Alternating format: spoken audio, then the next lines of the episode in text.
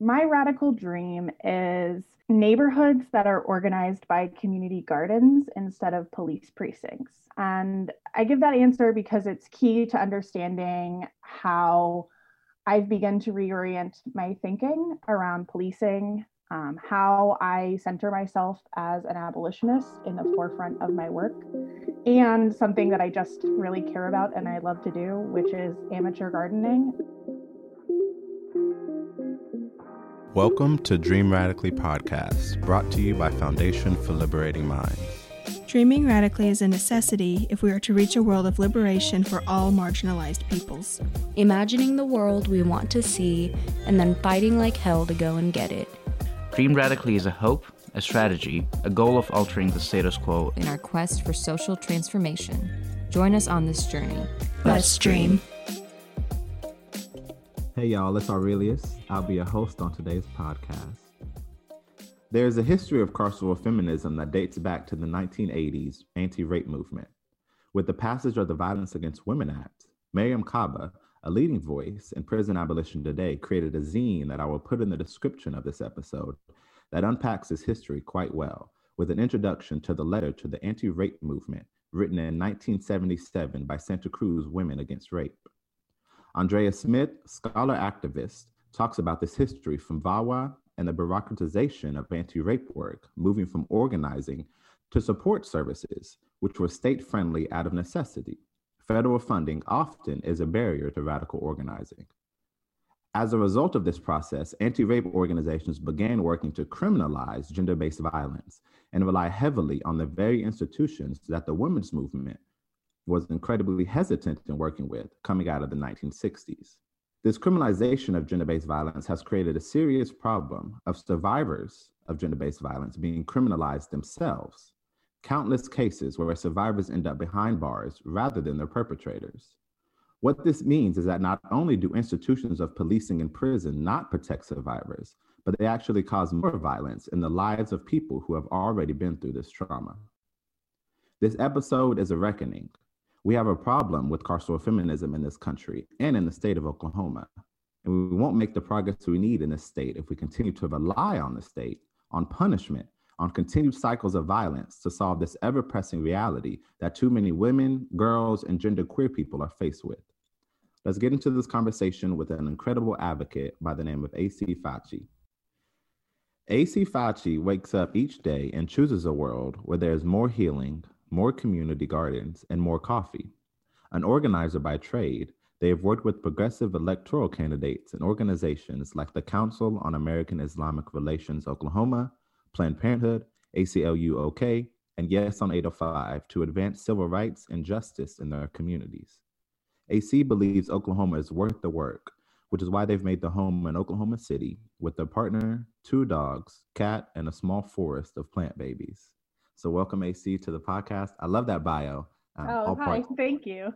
Thanks How for having me, Kyle. I'm doing great, and I'm just I'm excited to be here to talk with you about something that has weighed heavy on my mind in the last I, I'm going to say in the last like two years, but I think in particular in the last six months as I worked on the Yes on 805 campaign, which we'll talk about, I think, a little later in the pod. And so, you know, the first question that I want to ask you, AC, is the, is the question that we ask all of our guests on this podcast. It's the name of the podcast, Dream Radically.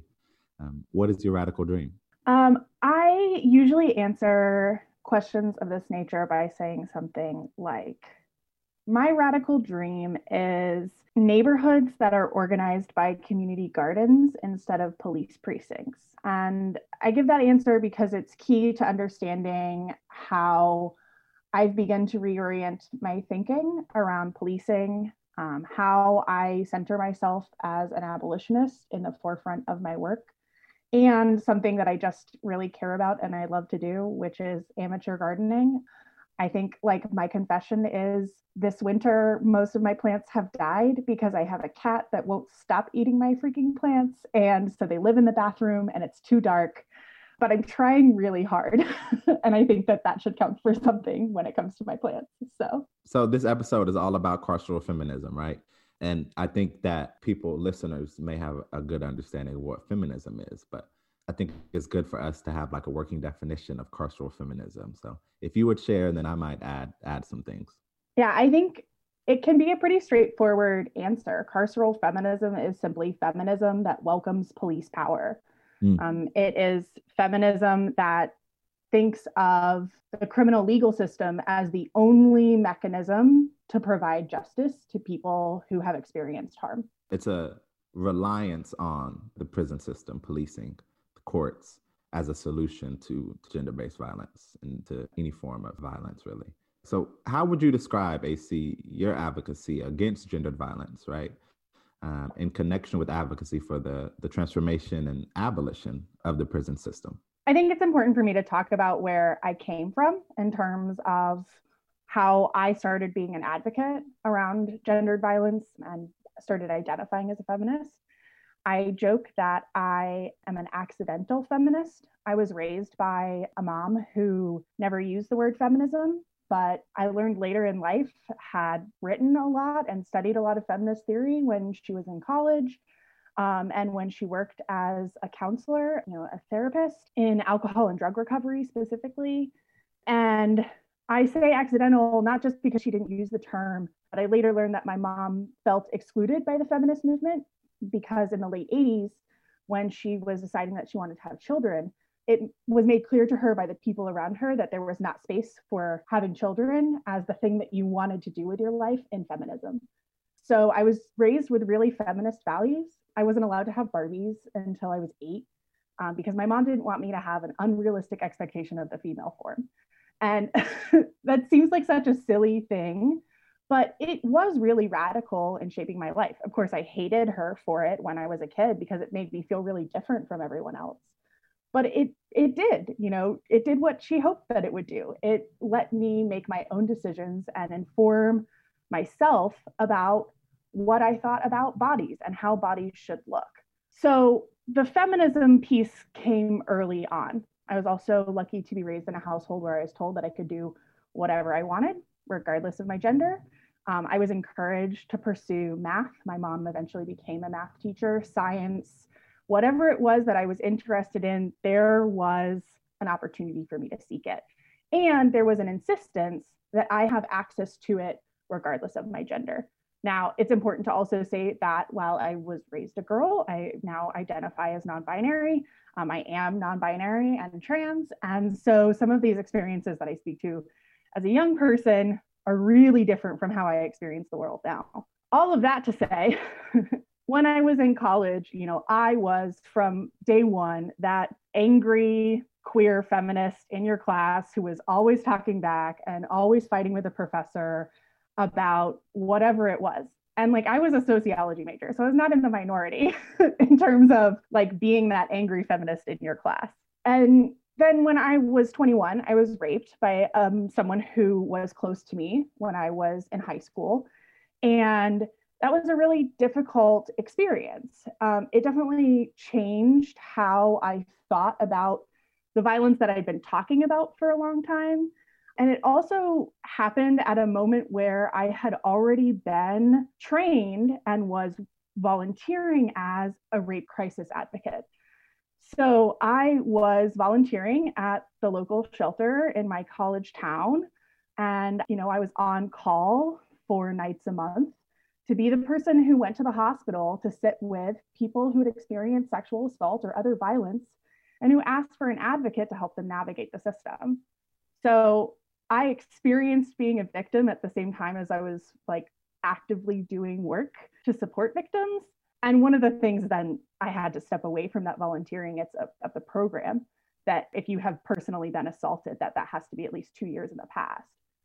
What I learned both through experiencing violence and through being an advocate for other people who had experienced violence was that the police were not going to help.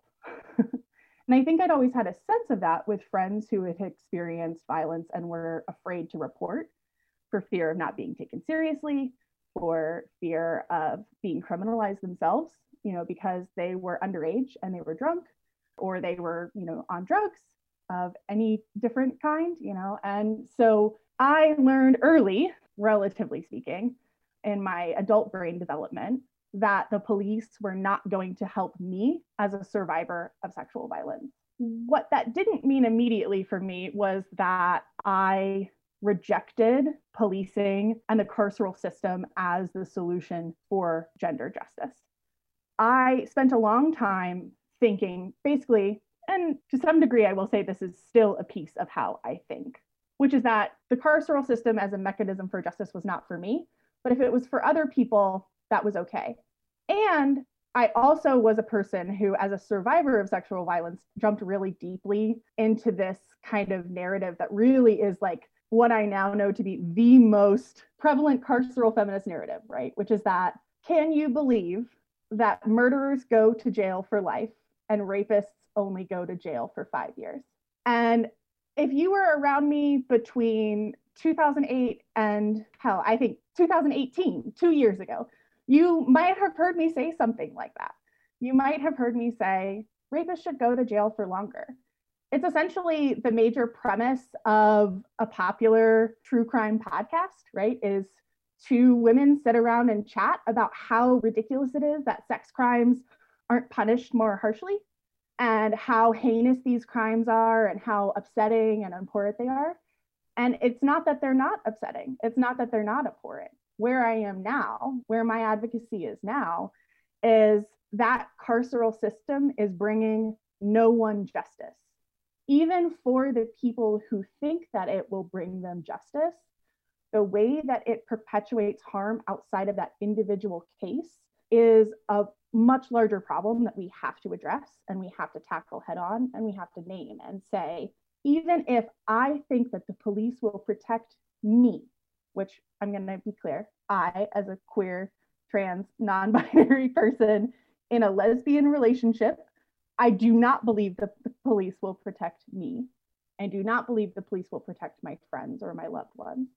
But even if you do, it is the time to stop and examine why that is instead of saying, you know, I, I think it's helpful for people to hear your story, right? And and see sort of the transformation um, from one place to another.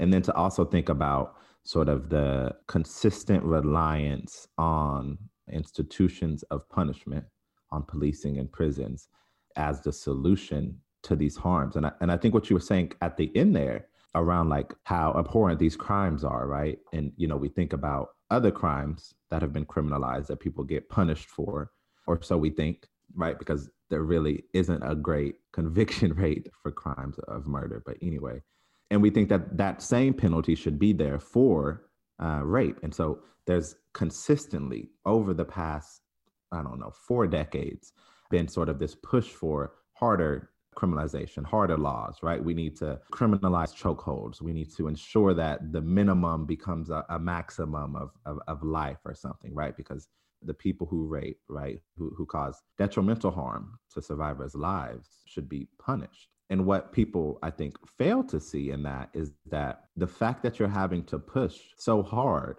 for the state or for these systems to see these harms or this violence as on a level playing field as, say, murder shows that this system is one like that's built directly on misogyny and, and patriarchy, right? And, and is rooted in the perpetual violence against women and queer and trans people.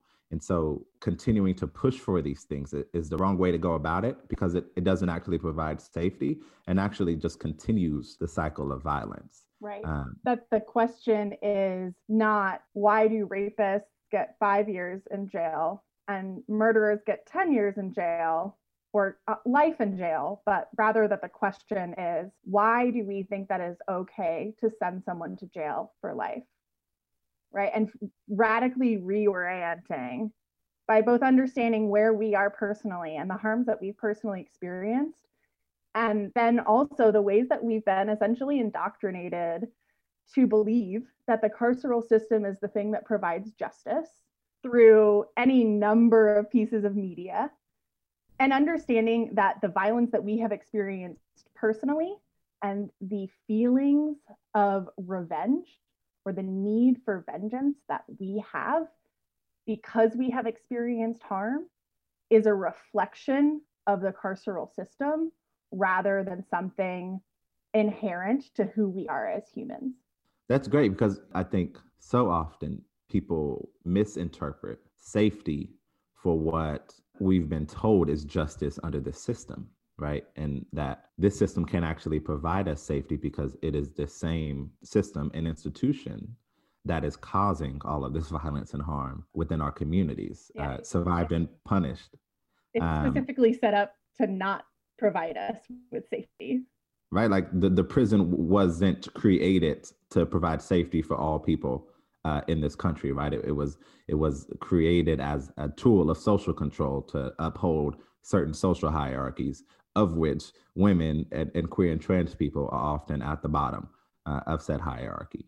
Yeah, especially if you consider the dual sort of origins of policing as a popular concept. One being, of course, slave patrols, and the second being ensuring that laborers, through violent means, were working in a way that satisfied the ruling class, the wealthy ownership class.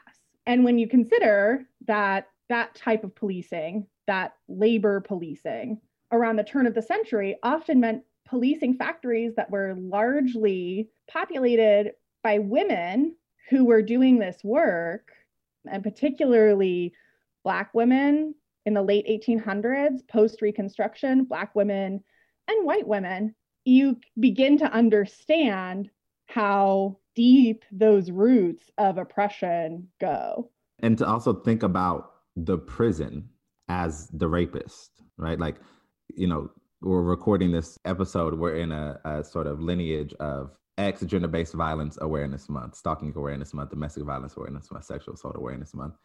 Um, this episode will actually be dropping during sexual assault awareness month. And to think about safety in our communities, it can't come by way of the prison because sexual violence is so pervasive within the prison. Angela Davis, right, talks about this in Are Prisons Obsolete, the way that gender situates the prison in and of itself. And the fact that rape and sexual assault and sexual violence is so prevalent within the prison just goes to show that if we're actually advocating against rape and sexual assault, then it necessitates the need to advocate against the prison. Right. And it shows that the first sites of violence for folks who are engaged in policing, whether they're police officers or correctional officers, but the first sites of violence for those people is often their homes um, and the violence that they perpetrate as domestic abusers or as abusers of the people who you know they enforce the incarceration of so one of the reasons why we can never rely on police and policing to undo gender-based violence is because the police are major perpetrators of that gender-based violence because they specifically use their power and position as police to exploit people for gender-based violence and i think it's important for me to bring in here the discussion of the Daniel Holtzclaw case, of which, if you were to go back in my Facebook history, you will see posts that I made celebrating the incarceration of Daniel Holtzclaw. And I I won't pretend like I don't have extremely complicated feelings about that. But the most important part about the Daniel Holtzclaw case that we need to talk about in the context of this conversation is that the only reason that Daniel Holtzclaw was able to be tried, prosecuted, and eventually incarcerated was because he victimized a person who did not have a prior criminal record or did not have a record of arrest. And because that person did not have a record of arrest, the system took that person more seriously than they'd taken any other number of people who had reported his behaviors. And so when we think about it in this way, that the only way for victims to be able to access justice is if they meet the criteria that the state sets of what a victim can be, who a victim is, what a victim looks like, the circumstances of victimhood versus the circumstances of criminalization. That's at the crux of why the carceral system can't provide us justice for gender-based violence. And you know it, it's tied directly into understandings of femininity understandings that tie directly into who can be a victim of sexual assault or gender-based violence and this idea of like the perfect survivor right like a petite uh, wealthy non-threatening cisgender white woman right And so for the victims of Daniel Holtzclaw, who are all black women, right? Black women don't fit into that box, right? Queer and trans people and trans women do not fit into that box of like who the survivor is, right? So we know that you know these marginalized women are disproportionately affected by sexual assault. So when police officer is involved in this, they have been inculcated in a system that tells them that black women do not have autonomy over their own bodies and thus cannot be raped right? It goes into a long history into the institution of slavery right? Where quite literally you had slave masters in post-slavery even making the argument that black women were unrapeable because they weren't human beings quite literally. And and we see this with the daniel holtzclaw case that all of these women who have reported time and time again that this officer was using his power in this black community in oklahoma city to enforce that power through sexual assault, through sexual violence. And none of them were listened to. And it's a result of these intersecting forms of oppression, of, of racism and sexism, and the carceral system that sort of rests at its nexus the idea that there are people who can be victims and there are people who are perpetrators. And Black people always fit into that latter category. Yeah. I and I come from a community, right? The trans community where our bodies are the evidence for the violence that's perpetrated against us right this is the trans panic defense that is legal in many many states it is state statute that if i am having sex with you and i have not disclosed to you that i am trans and you discover in the process of having sex with me that i am trans and you murder me that is a justifiable defense in a court of law and I mean, our bodies are the evidence, our bodies are the proof. The way we exist in the world is all the justification that is needed for our victimization and often subsequent death.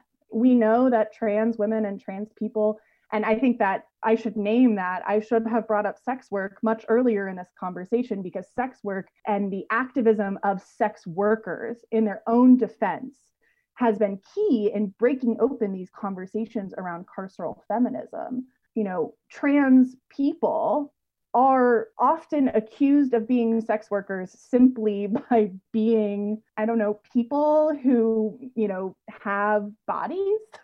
I don't, I'm getting a little caught up in the emotion of it because I always do when I talk about or think about these things and these possibilities for me. But we know that in terms of the criminalization of our bodies and the criminalization of Black women, trans women, queer people, these are the people who most experience direct criminalization based on the gender they experience and based on the gendered violence they experience. Why is there such of a, a reluctance from domestic violence and sexual assault organizations to disassociate from these institutions of, of policing and, and prisons? I think we said it earlier, but it bears repeating. It is because these organizations rely on district attorneys and the police as gateways both to their victims and as the holders of justice. And I think that this comes from lots of district attorneys' offices help fund these organizations. Federal funding for these organizations is tied to cooperation with the police. And at a, at a micro level, at a personal level, it is just extremely hard to undo this kind of culturally pervasive thinking. And it is extremely difficult to begin to examine the ways in which it might mean that you have personally caused harm and that you are complicit within the carceral system simply by participating or by advocating for what you saw at the time as justice as a piece of your work. And I think on, on the piece with Daniel Holtzclaw, right? And we think about like that as a form of, of any form of justice, right? Because he got like, I don't know, a total of like 500 years. We know that human beings don't live that long, but like that that's justice. But that his victims, that the survivors in which he victimized, aren't getting any sort of actual justice or healing by way of that, right? It's just the state of Oklahoma is paying all this money to lock this dude up, and there is no type of compensation or resources offered uh, whatsoever by the state, right? Who is responsible for what Daniel Holtzclaw did to these women to ensure that they can continue on a path towards healing and that they don't funnel into a, a, life of despair as a result of these terrible things that were done to them. And so that isn't justice under this system. Like locking this dude up for, for four life sentences isn't justice.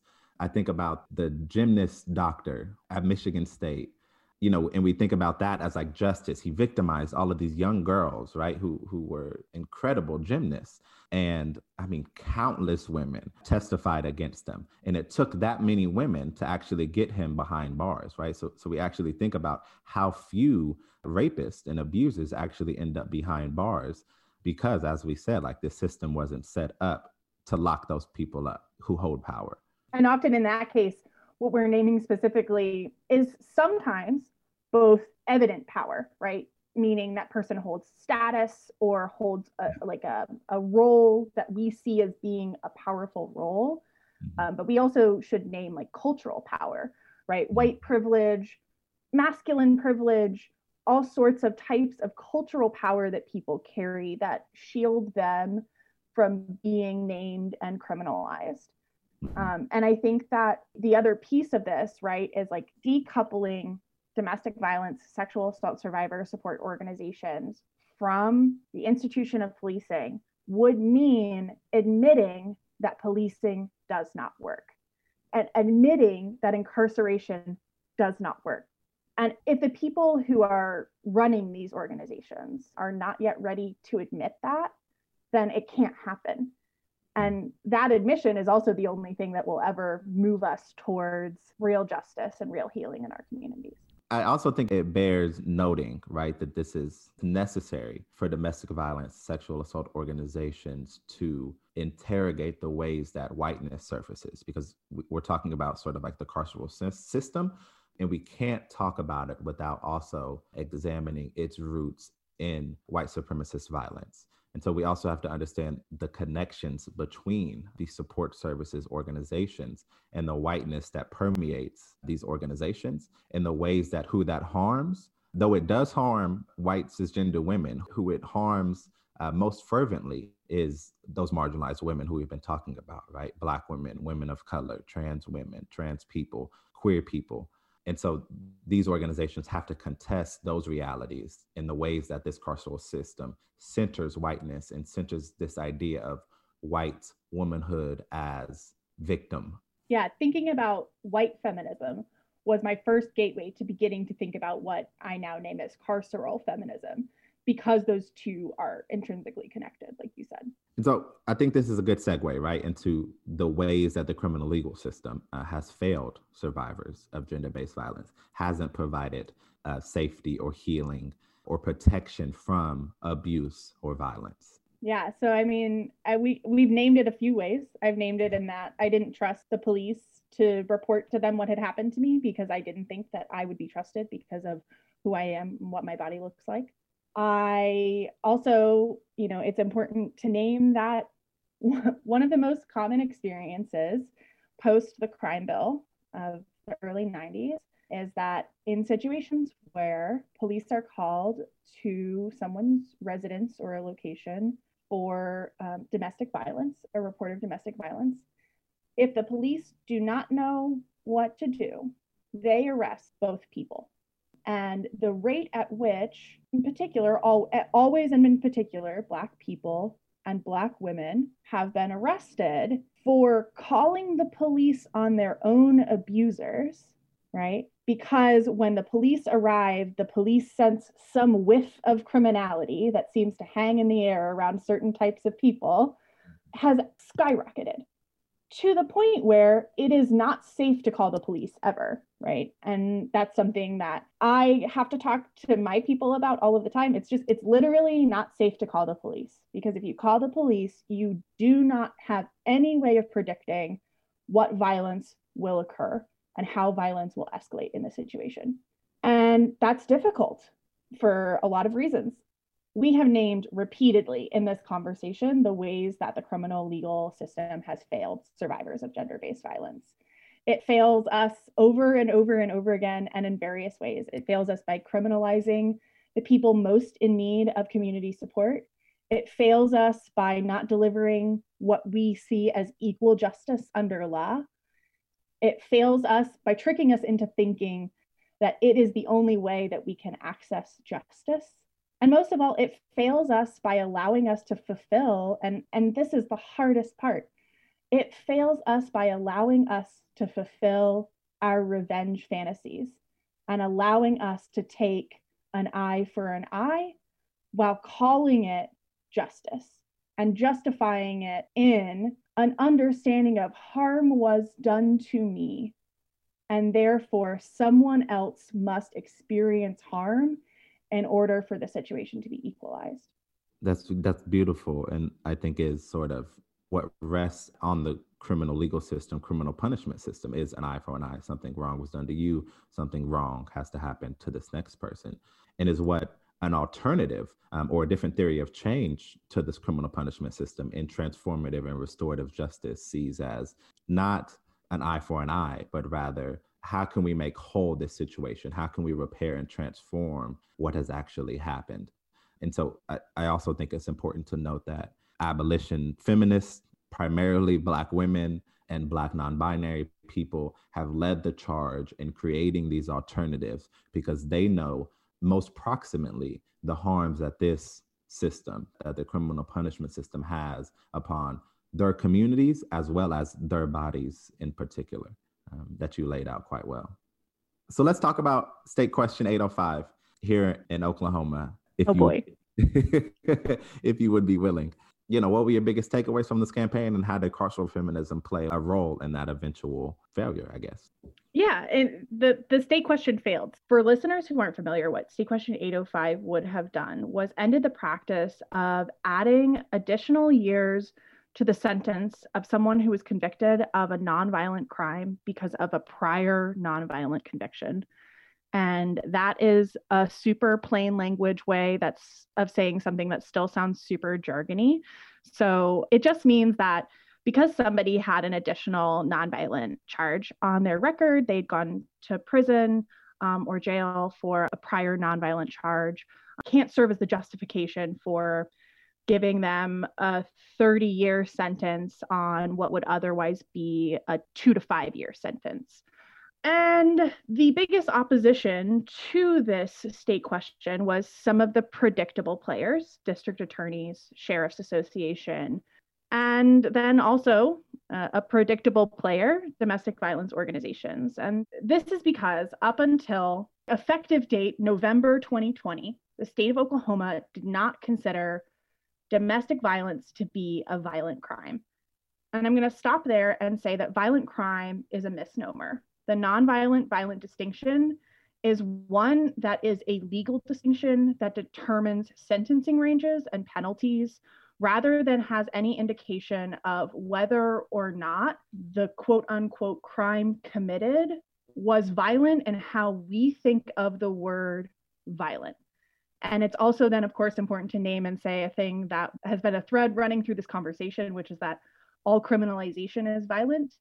Um, and anything that the state deems to be a crime is the state perpetrating violence against people.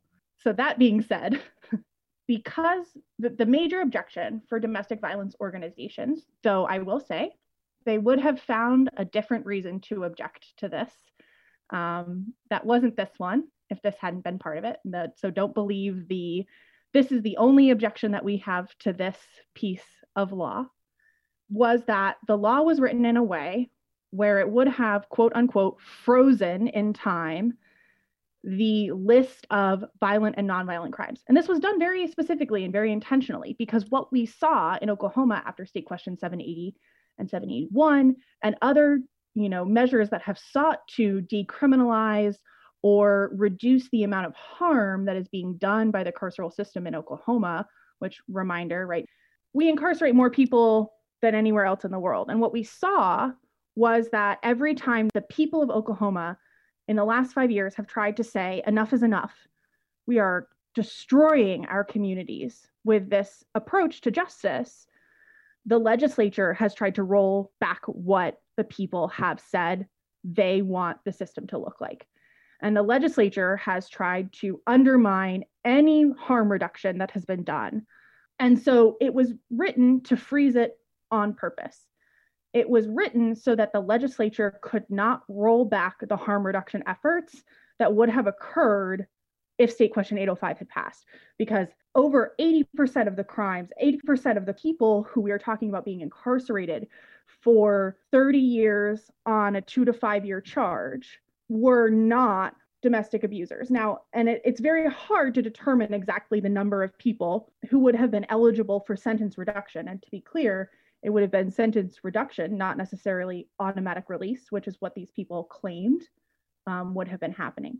It's hard to know that because of how sentence enhancements themselves are like piecemealed together in the system and trying to figure out who has and hasn't had their sentence enhanced is a complicated process.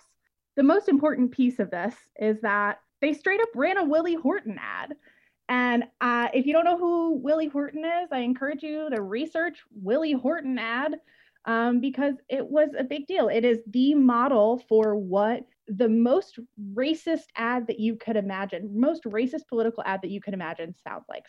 The point is that the opposition cherry picked a case of a person who they thought might experience a reduction in their sentence because of state question 805, which to be clear, we researched it. This person would not have been eligible for a reduction in their sentence under state question 805 this person would not have been eligible for a sentence reduction. But what they did was they found a, a, scary black man to prop up who had committed a crime where, you know, there were photos from police records of bloody shoes in the street. And they were able to make this scare tactic ad to scare everybody into thinking, you know, it's a trick. It's a, if you vote for this, someone is going to break into your house and kill you, and then they'll only go to jail for two years.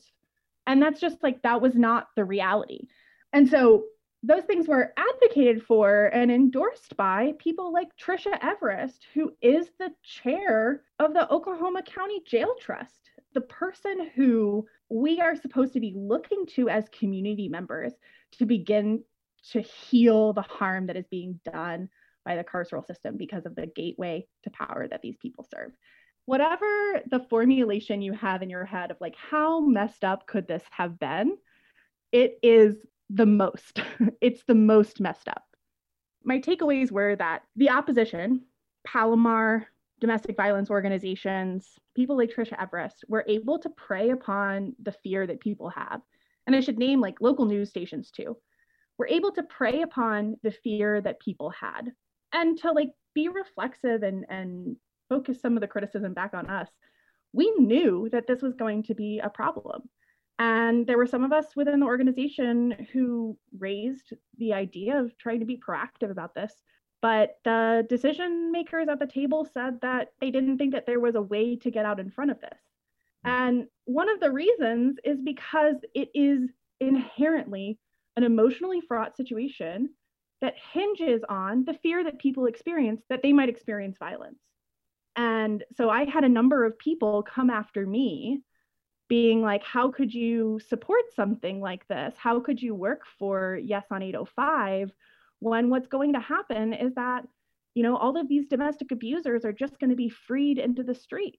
You know, I had to have difficult conversations with people who I worked with on other issues to say carceral system isn't doing what you think that it is. And it's not interrupting cycles of harm. And reducing sentences for domestic violence isn't going to undisrupt the harm because the harm hasn't ever been disrupted. And I think that that's like the most important takeaway from all of this is that within the context of state question 805 and outside of the context of state question 805, criminalization is not the intervention that we think that it is. Right? It does not disrupt the cycles of harm. It does not disrupt the cycles of violence. It perpetuates them and it allows the state to be the actor in the relationship doing harm and perpetrating violence precisely right and it's this favorite carceral feminist question what about the rapist there are no prisons then what about the rapist and the answer to that or the rhetorical question that has to be asked in response to that is well what about the rapist right now right? And the and the reality is that some 996 out of every 1,000 cases of, of, of rape, of sexual assault, um, of rapists, of people who perpetrate uh, these harms, right, don't actually end up behind bars, right? So rapists, uh, people who have raped, people who have abused, perpetrators of these things are walking amongst us right now um, with no repercussions. And to also understand that prison guards, and as we mentioned earlier, right, police officers are those same people perpetrating uh, these harms, right? Mariame Kaba talks about not only do prisons and policing uh, not protect us from sexual assault, sexual violence, gender based violence, but uh, what's happening to rapists right now is that not only do they not end up behind bars, but they actually end up in the White House, right? So, quite literally, these systems, these systems of power are elevating people to, uh, you know, the highest offices of power in the entire world which just goes to show that this system wasn't built to protect survivors. And we have to understand that and we have to divest from it.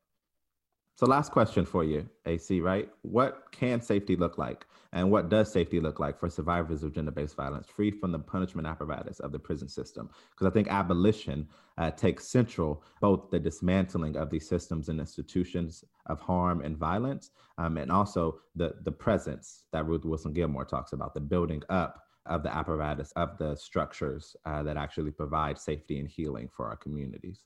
I think it is hard to say, like, what does it look like? I think it's easier to say, what can it look like? Or what did it look like for me? What would I like to see other people have access to? I think about, um, and again, like, just a note for listeners that I'm going to just talk a little bit about the violence that I've experienced in my answer to this question. I think about the thing that made me feel the most safe was that when I experienced sexual violence and I escaped my attacker, I was at a party in my own home and I escaped my attacker and I ran into my living room and like threw myself at my best friend. And my best friend kind of just immediately knew what was happening because of this the context of the situation and wrapped me in a hug and then shouted that person out of my home, right? Like held me and then all of my friends sat around me in my backyard and like just sat with me and asked what I needed, made sure that somebody stayed at my house that night with me, you know, and then we had a conversation about like what do we do? What does this look like for us? Knowing that the police were not going to be there for us, what do we do? And what does it look like for AC to be able to access safety? And there were some pieces of that question that were easy. You know, this person and I weren't in the same department in our programs. We didn't usually go to the same areas of campus. It did mean asking friends to have some difficult conversations with other friends. You know, I can't be at this person's house if this person is there. And building a system with my community, right, in order to help protect me and I think the most important thing that was centered at all of that was all about my agency. And I think that that is often the piece that gets left in carceral feminism. Feminism is at its core, right, to use Bell Hooks's definition, right, a fight to end sexist oppression, and is often defined in terms of giving women agency in their own decision making. But what happens in carceral feminism is that carceral feminists behave as though they know what is best for victims of violence instead of asking victims and survivors of violence what is best for them. They rely on the state to know what is best for people, and the state just has no formulation of what that actually is.